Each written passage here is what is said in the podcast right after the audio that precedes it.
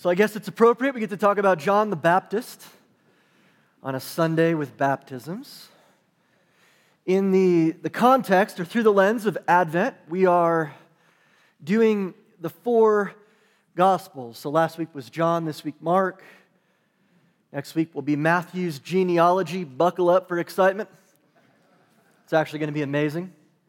And, uh, and we'll end with Luke before we have our Christmas Eve services on the 24th, which will be, I'm really excited about this, kind of a lessons and carols type service. So, a lot of scripture reading, a lot of singing, and of course, we'll gather uh, for the Lord's table.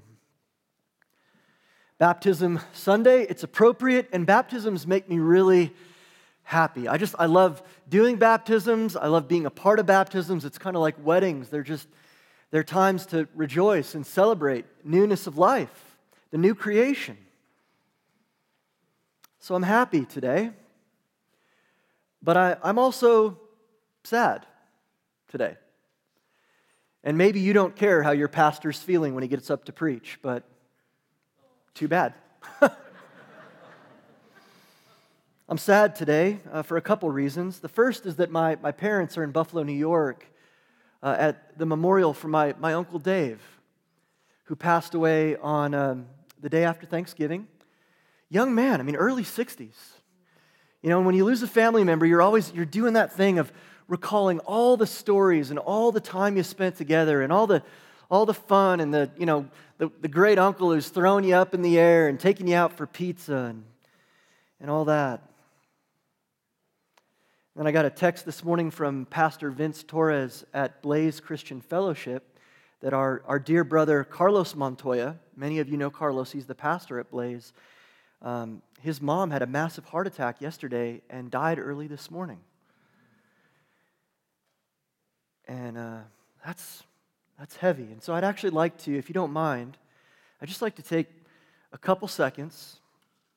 I'd just like us to maybe close our eyes for just a minute. And as a church, I told him we were going to do this. I would just like to pray just for, just for a couple seconds for Carlos and his family. Would you join me in doing that? Let's do that now.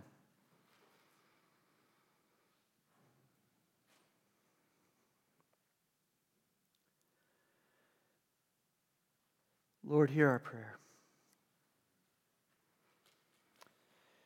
Advent is a, is a time of great joy and happiness and baptisms. It's also a season of longing, and that's okay. In fact, we're, we're supposed to live in the tension of the two. We're supposed to live in the tension of the two. And I am well aware that there are some here this morning who are, you're doing great. Uh, your life has never been better than it is right now. And, and so, you know, we're, not here to make everybody feel bad and let's leave on a, a dour and melancholy note. I mean, the gospel won't allow us to stay in that place. And yet, I'm also aware that there are some here this morning who are, who are sad. I know that people come to church. The statistics about this are pretty clear. People come to church, they are screaming inside about things, and yet they remain silent. They are professionals at image management. They are good at smiling while they die inside. And these are the folks that we love and care about who one day it just blows up. And you're like, how did that happen? Well, it's been happening for a long time. It's death by a thousand cuts, it's a slow burn. So, Advent for us is an invitation into these longings, into these realities. To not hide these things, but instead to slow down and to listen and to hear from the Lord who calls. The good news of Advent in our happiness and our sadness, in the tension of both. For we're, we're, we're all a mixture of the two, aren't we? Is that God is not asleep on us. God is not asleep, He is on the move. God is moving, He is active. He is active now by His Holy Spirit through His Word to us. He's a God of action. Mark's gospel is the gospel of action. Mark, who has received the lion's share of the information about Jesus from Peter and is writing to Gentiles, gives us a gospel of action. A gospel of action for busy people. All right, let's get on with it. What happened? What did Jesus do? What's this all about? A gospel to those who are busy and on the move in the Roman Empire. So Mark gets us right in to the action. And we begin with this gospel, this beginning. Jesus Christ, the Son of God, and John the Baptist is on the scene. God's people are crying out, and God is responding. And so now, for a third time, Advent is to us an invitation. An invitation to ask this question in church where we need to ask it most, and that is where do you need to cry out to God?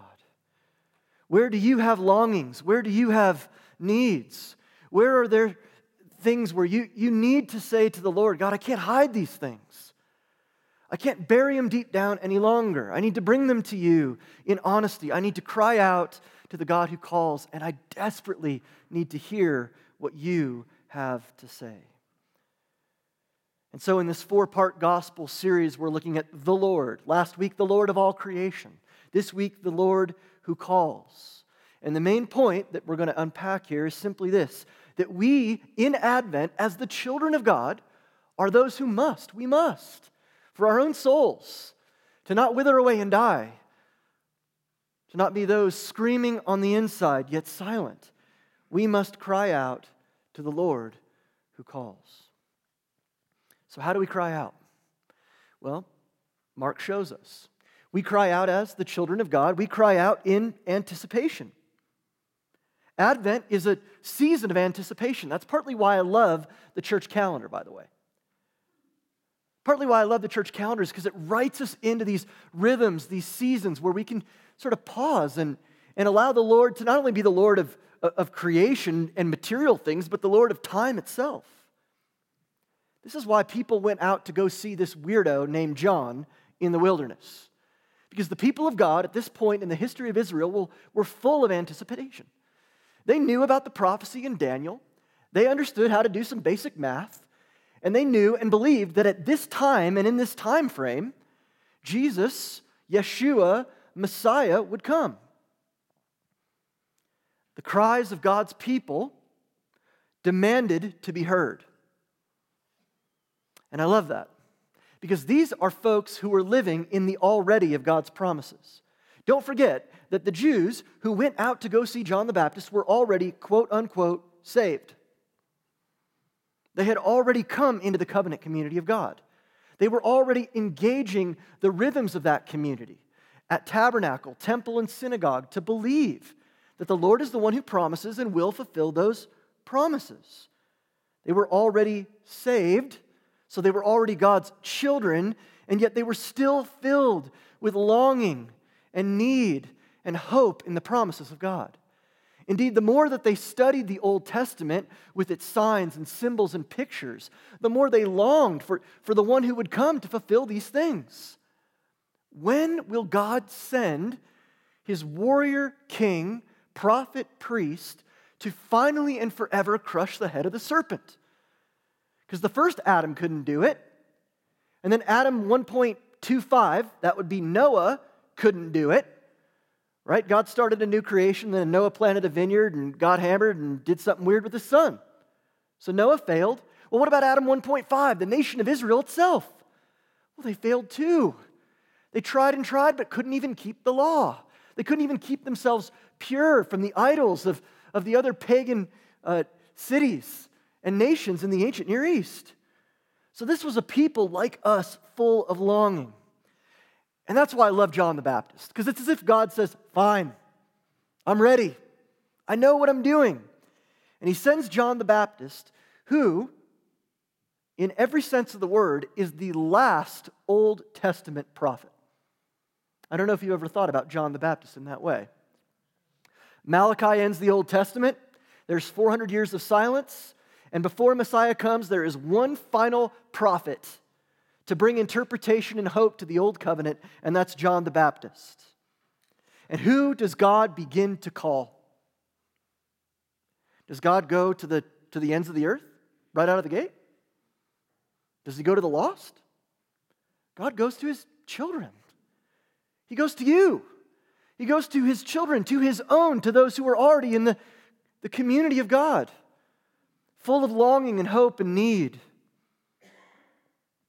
And John the Baptist comes onto the scene to call those who are already the children of God with one word, and that is this the kingdom of God is at hand. Confess your sins, be honest with the Lord, bring him your longings, turn from those things that you know do not satisfy, because the king is coming. They were filled with anticipation because they also knew the reality of the not yet.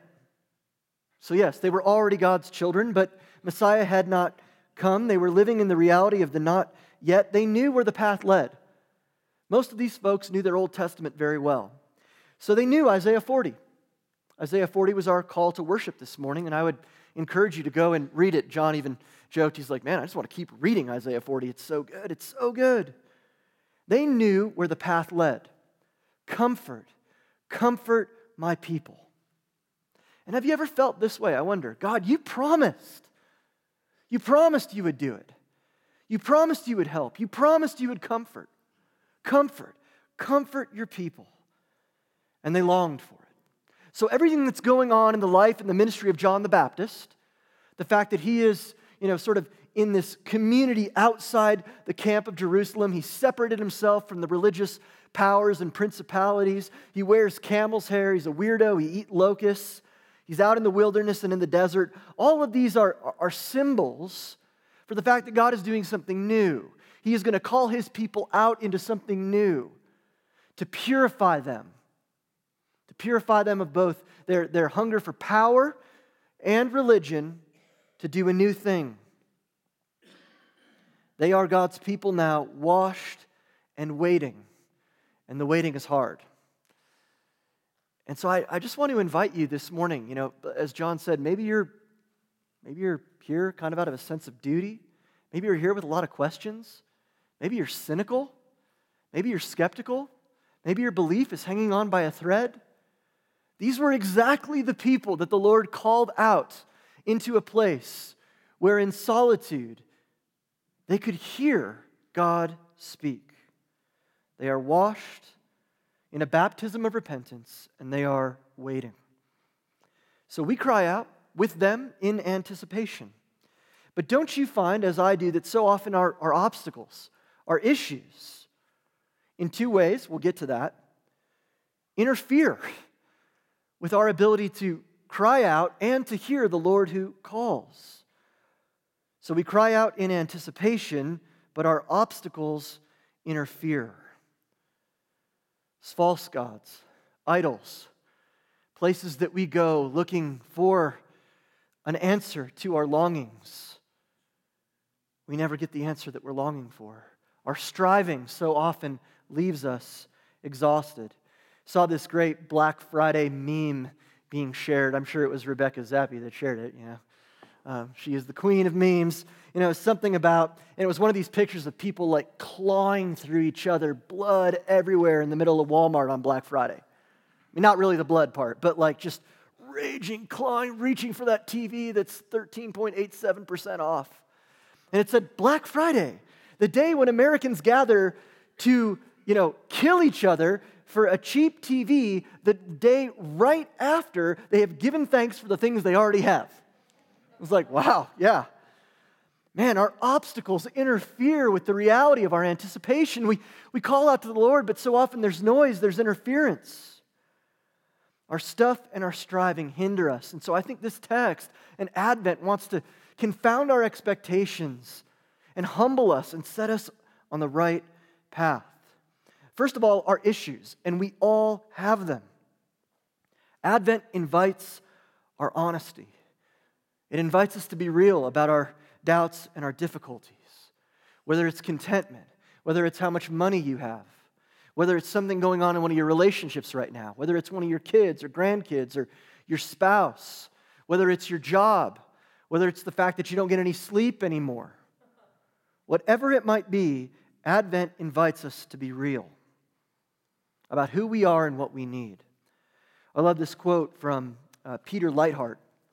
It's a New Testament scholar. Leithart says this The first advent begins in Genesis 3 when Yahweh comes calling in the spirit of the day, the spirit of light, for Adam to confront his sin. Since then, every time the Lord of light comes, it means for us exposure, shame, and judgment because of our trespasses. And so every time the light comes, we are tempted to reach for the fig leaves in our lives. Advent is an invitation to resist that temptation. Don't blame others for your sins. Don't try to cover up your sins. Don't turn from the light, but towards it. Ask God to shine the light of Jesus into your darkness and to overcome that darkness. Because the light that exposes us is also the light of life, even at times when it feels like death. So we have to be honest about our obstacles. Look at these folks 400 years of silence. Some of you guys can barely wait 30 minutes for a table at lunch.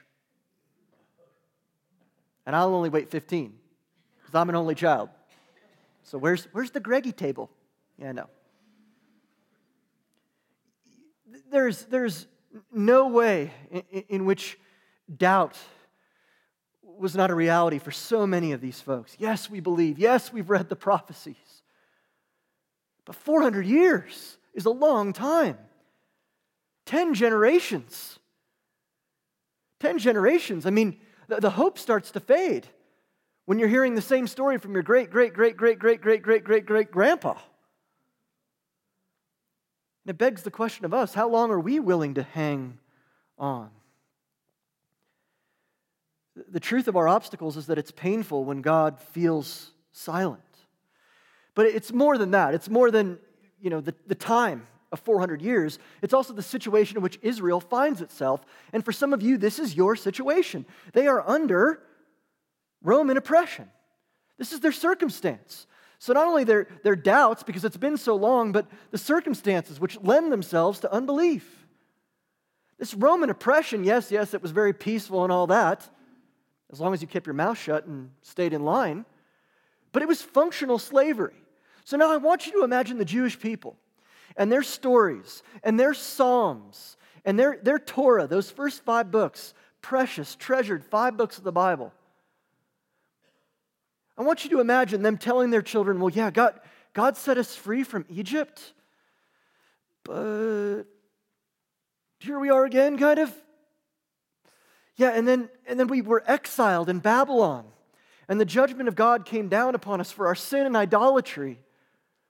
But then the Lord brought us back. Ezra and Nehemiah, we rebuilt the wall and the temple, and the Lord set us free again. And here we kind of are again, under the functional slavery of the Roman occupation. Yeah, we, we, we trust the Lord, but these guys have swords. So we're, we're no different than these folks. Issues, we all have them. That's our stuff, but what of our striving? I think our temptation, the temptation of the fig leaves, is this to strive for answers in our own strength and in our own understanding. And they always end up being exhausting answers.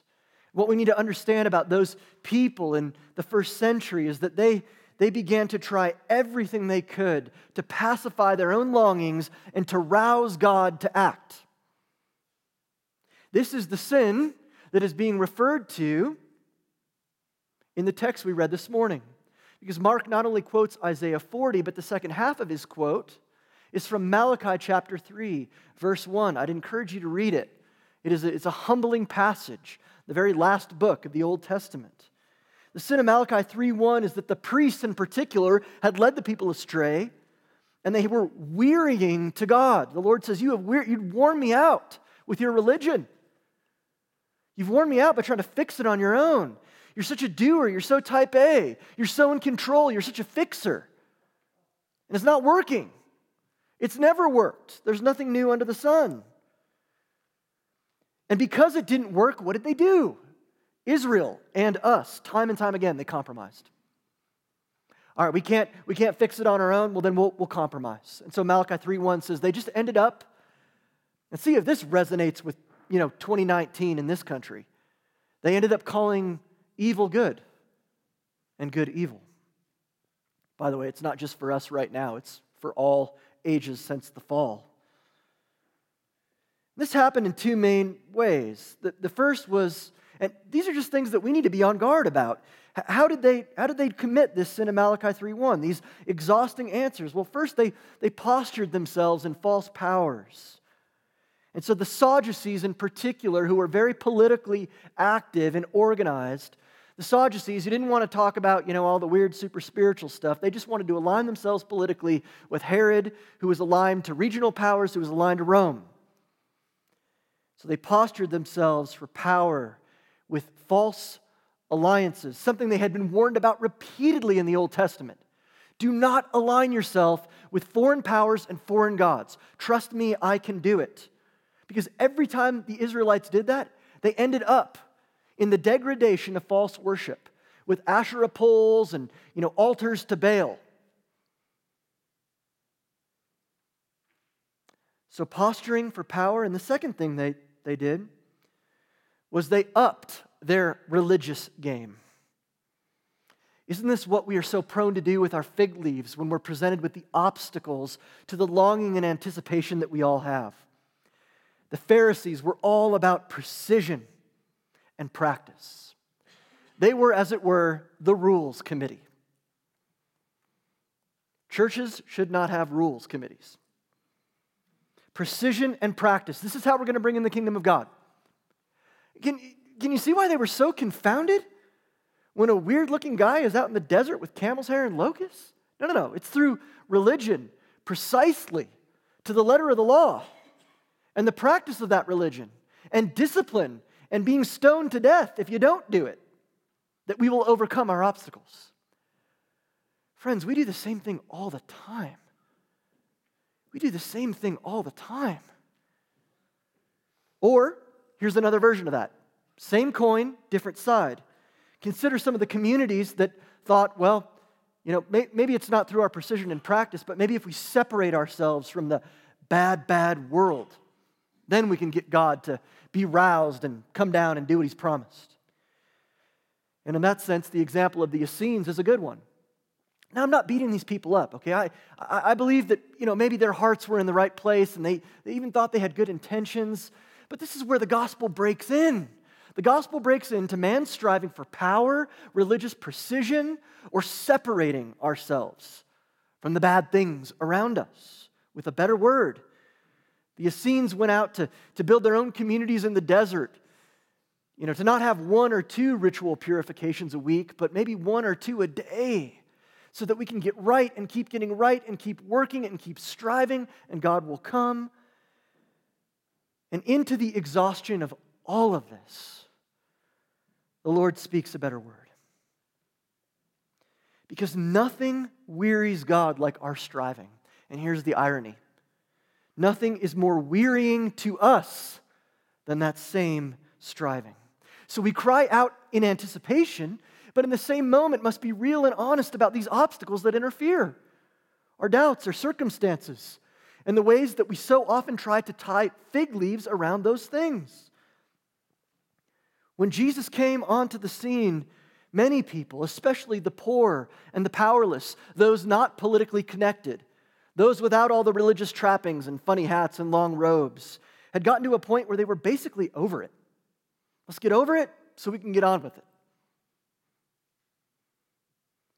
And I wonder in all the things we've just said if you, if you can see yourself in any of those places. I know I can. So Mark tells us that it's out of this that the Lord calls. Here's the good news.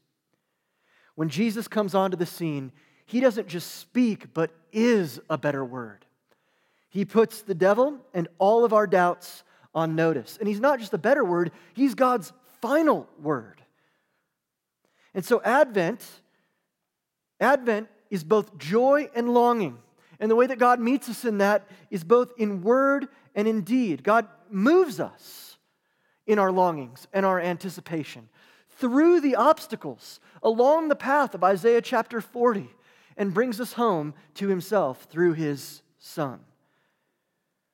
That is the kingdom that John proclaims. And just close with this there's two ways that God moves us. First, from exhaustion to rest. And I wonder if you look at your life this morning, I wonder if you think about your longings and pains during this Advent season and your joys as well. Where do you need rest? Where are you weary? Where are you weary from striving? Where are you weary from coping? You know, if I have enough food, if I have enough drink, if I buy a new thing, where are you weary from, you know, the next dopamine hit?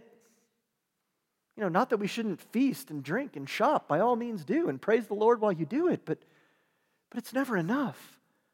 Where are you weary? And so the Lord who calls is the Lord who moves. He calls in word, but he moves in deed. He puts his money where his mouth is through his son. And in Advent, his answer to our obstacles and hope in anticipation is that he moves us from exhaustion to rest. We are no longer baptized by water only, but now baptized in the Holy Spirit. We are sealed, we are loved, we are empowered to pursue by grace the gratitude of holiness. We can confess with John the Baptist in the Gospel of John, chapter 1, verse 19 I am not the Christ. And then a few chapters later, let him become greater that I may become less. From exhaustion to rest. God reaches into both the cries and the silence of our lives with the love of his Son. And so, for those who are weary this morning, for those who are exhausted and striving, hear this good news. He is yours because you are his, if you will believe. Martin Luther puts it this way Oh, to spend Advent dissolved in perpetual joy. The Son of God is ours. The Son of God is ours. For all of our anticipations, for all of our difficulties and sin, amazing grace, and all the more. May the Christmas season be for us not a time of drumming up sentiment and striving, but instead a time of encountering and knowing real love, love that has moved toward us, joy and hope in the Son of God. And the gospel of Jesus is this that he sees our longing and responds. He hears our cries and comes down. God moves us from our longing into belonging through the finished work of Christ, his Son. Reminds me that we don't need to turn back to our obstacles and rocks along the way of our path, but instead we can fly to Christ our Lord. To end with this poem, you've heard it before, but I love it. Run, child, run the law commands, but gives us neither feet nor hands. Come, child, come, the gospel says, and gives us wings to fly instead. Let's pray. Jesus, thank you that you meet us in our anticipation and in all of our longings. That you sent John the Baptist to declare the kingdom and prepare the way to those who are longing so desperately for you to show up, as are we. So help us, Lord, not to be mired in, in these obstacles that interfere in our issues and our stuff and striving. We know it doesn't work. Lord, would you convict us? Would you help us, as John said, to confess and to turn from doubt, from the oppression of circumstances? Help us not to posture for power, drum up enough religious rigor to try to rouse you to action. For Lord, you have moved.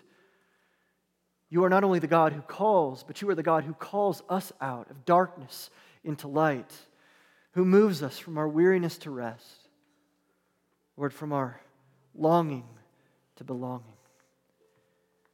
As we prepare to come to your table, would you help us to taste and see that that is the truth for us now in this season?